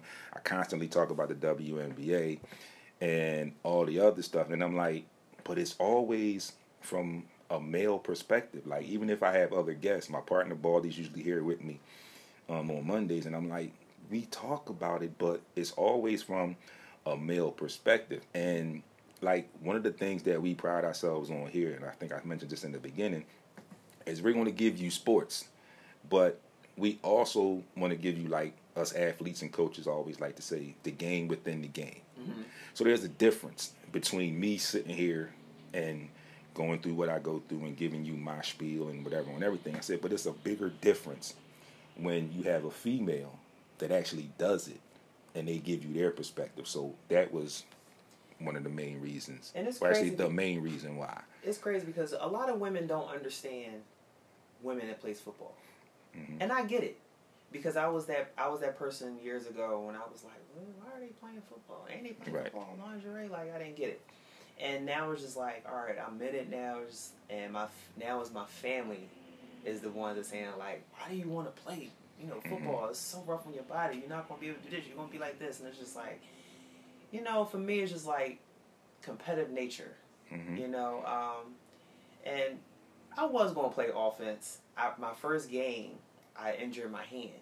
So I had the, the entire season, I had a pad on my hand. I had almost like a mitt. I had to create a mitt. So that way, you know, I wouldn't have like any traumatic force to the hand. So Right. I was stuck playing defense because I couldn't catch. The other position I was going to go out for was tight end. Um, so I was kind of stuck on defense. But um, I, I like doing things that people say I can't do Mm-hmm. you know, I like to push that envelope. I was that that person that pushed the envelope, but you know, I'm just I feel like if people don't like what I do, then I'm not for you. Right. You know, and I'm the type of person like I, I like support. Just support. Mhm. Whether you like it or not. You know, and this year, you know, my family was support regardless and they came out and you know, it was good to see them on the sidelines cheering me on Right. and to be you know at my age and i'm like I, I still got it. You know, I still. But this year, I'm actually stronger than I was the last year I played. Mhm. So my season this year was a lot different, Right. and I studied the game. right.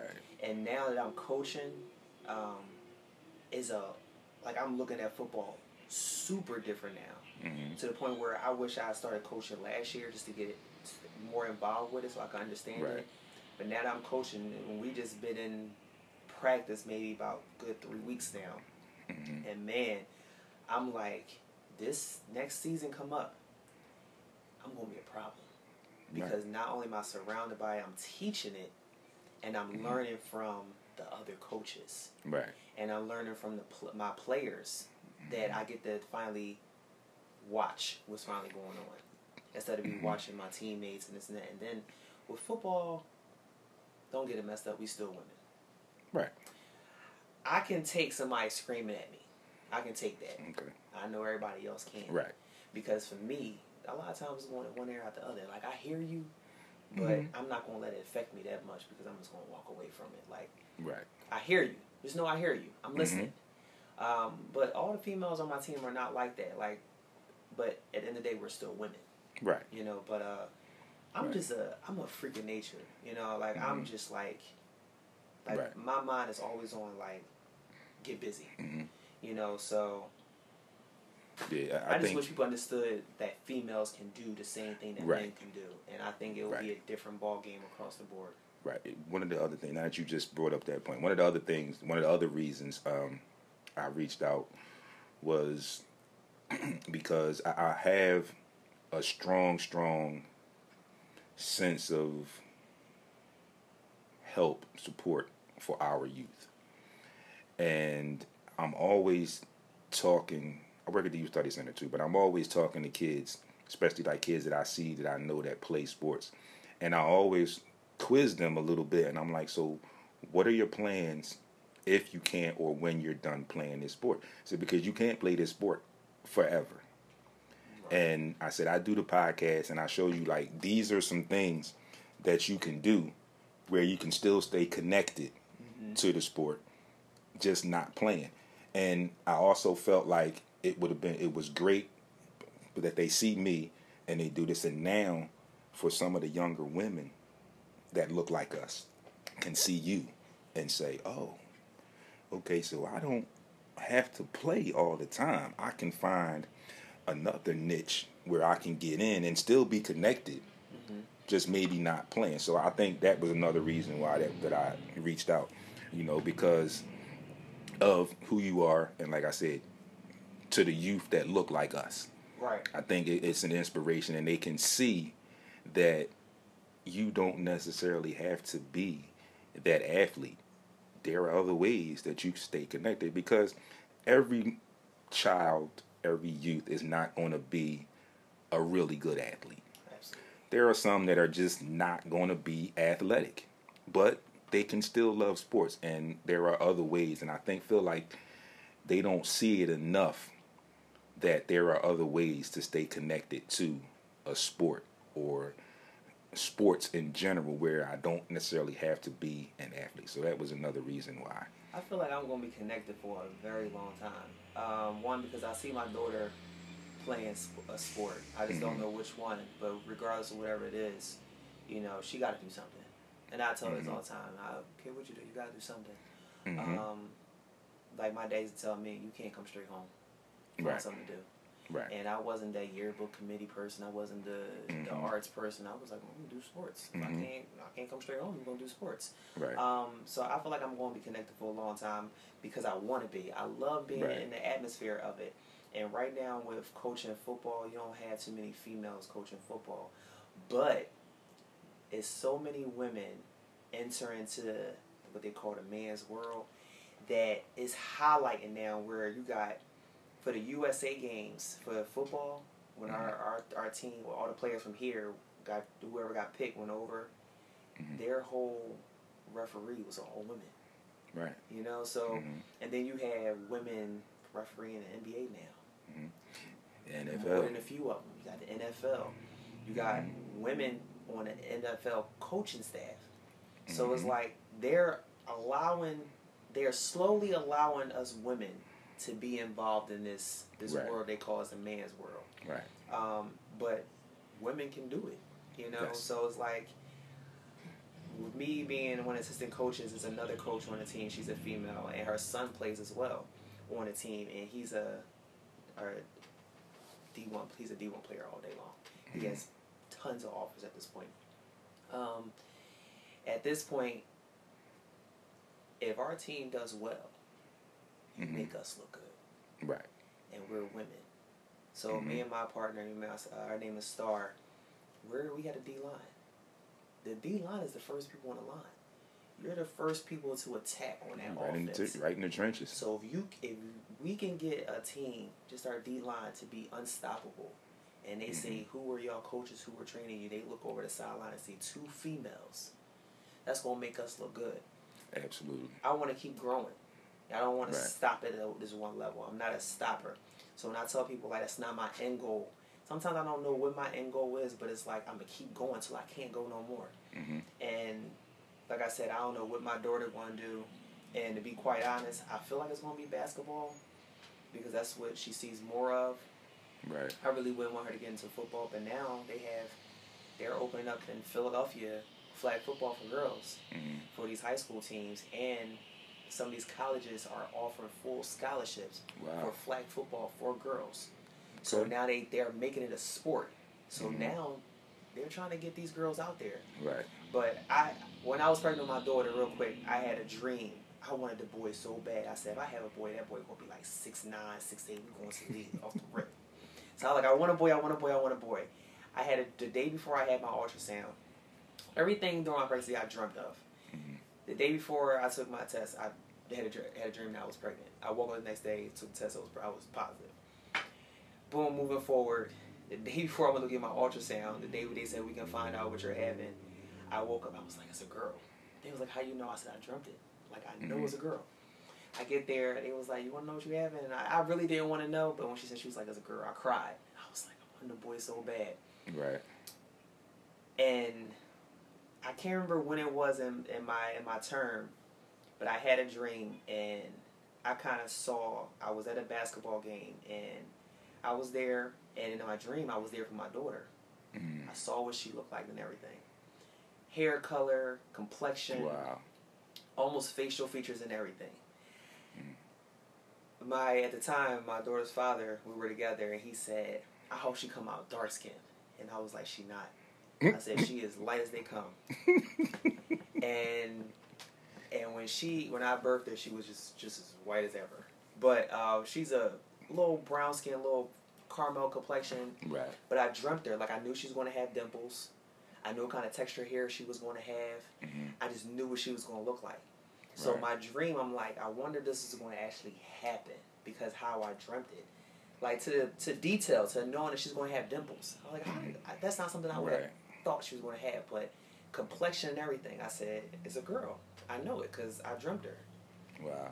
But I come from a family of dreamers Okay. and it's it just things that just happen. But I'm gonna be around her for a while. She gotta Cool. do something, and I think it's gonna be basketball. So whatever she do, I'm gonna support her. But if it's going, to, whatever she's gonna be, she come from a crazy pedigree line. Mhm. You know, I'm an athlete. Her dad's an athlete. Grandpa on her father's side was a, a major athlete. You know, my family were athletes, so it's in her nature to be that. Right. And at five, she's like a super independent person. She don't want nobody doing nothing for her. Like at certain ages, my aunt was telling me she's so advanced in certain things that she shouldn't be doing at her Mhm. age. And I'm like, well, is this okay? Like, you know, I'm Right. first time mom. I don't know. You know, so I'm just like, I'm just happy that I'm feel like I'm raising a little me right now. hmm So we're just going to see I where it that. goes. We just want to see where it goes. I I'm gonna be around it for a long time. I'm gonna be around it. till I can't be around it. Right. As you should. Yep. Yeah. Any more questions from me? No, I don't think I have any more. I wasn't prepared to ask questions, so You I didn't should. even had none. Oh, cool. Well, thank you again. I I, I want to thank you for um, taking your time out of your morning, your busy schedule, to sit and chat with me for a while. Um, I definitely appreciate all of your insight, um, all of your input. Uh, so, before we go, let everyone know your social media handles, where they can find you, and all of that kind of stuff. Okay, so on Instagram, I'm savvy body underscore fitness. I think that's what I am. Yeah, it's, it's savvy with two V's too. Yeah, savvy make with sure two you spell V's. it right. Um, Facebook, I'm on there as Latasha Richardson. I don't really use any other handles like Twitter and all that. I'm, it's too much. I'm not. I hate social media. I'm gonna be honest. Mhm. Like I can't stand it. But Right. for business purpose, Right. I have to post stuff. Right. You know. Right. Um, that's that's kind of like where I am now too. Like it started out for me with the Facebook thing because it was like, oh, well, you can reconnect with all your friends from high Mhm. school and this and that, and I thought that was kind of cool, you know, because you know we get older, we mature, we have families, we life Right. takes over. So it was. I thought it was like that's kind of cool where I could sometimes talk to these people and Mhm. catch up and see what they're doing. And then I started doing this podcast, and then it's like, and like honestly, I don't remember the last time I actually created a post for my personal page. Like it's still active, but I'm like anything that I post is generally focusing me, shooting me to the so for the show. So that's that's where I I stay at now. So And you Again. can definitely support us at uh, the Philadelphia Phantoms, our football team. I'm also coaching at Cheltenham High School, the Mhm. varsity um, team there. And not only am I a trainer, but I also work too. mhm. I, I work. I, I work in the in the health field. Um, I'm a I'm a community manager, so I'm more mainly in the field. Like as soon as I leave here, I got a jet to go check on my clients right. you know, and then I got a jet to go to practice, so it's like Mhm. my days stay busy. Right, see, I told y'all I thought I was busy, but y'all got somebody that's super busy, busier yeah, like than me, I, believe it I or be not. on the move. Um, so like just before I came here, I was at the office with my daughter. Mhm. I had to drop her off, and then I ran back to the office. They came here, and I'm like, all right, I still got to make my moves for work, and then I gotta go handle practice and stuff like that. So Right. yeah. So again, thank you, Miss Latasha Richardson, the Dragon, for joining me today. I hope you all enjoyed this conversation, and also remember, folks, I will be, or the team will be at the Drake Tavern this evening. Uh, we will get you ready for tonight's preseason game against the Bears uh, and the Seahawks. And of course, you know where to find me right here on this group page on Facebook, Sports Rap Podcast. You can also catch me on Instagram at sportsweb underscore D. And just sit tight. The audio will be up within the next couple days. You know where on iHeart, Google Podcast. And once you have to give me a couple days, and I'm going to do some editing and some fine tuning. And this video will definitely go up on the YouTube channel, which is uh, Sports Rap TV.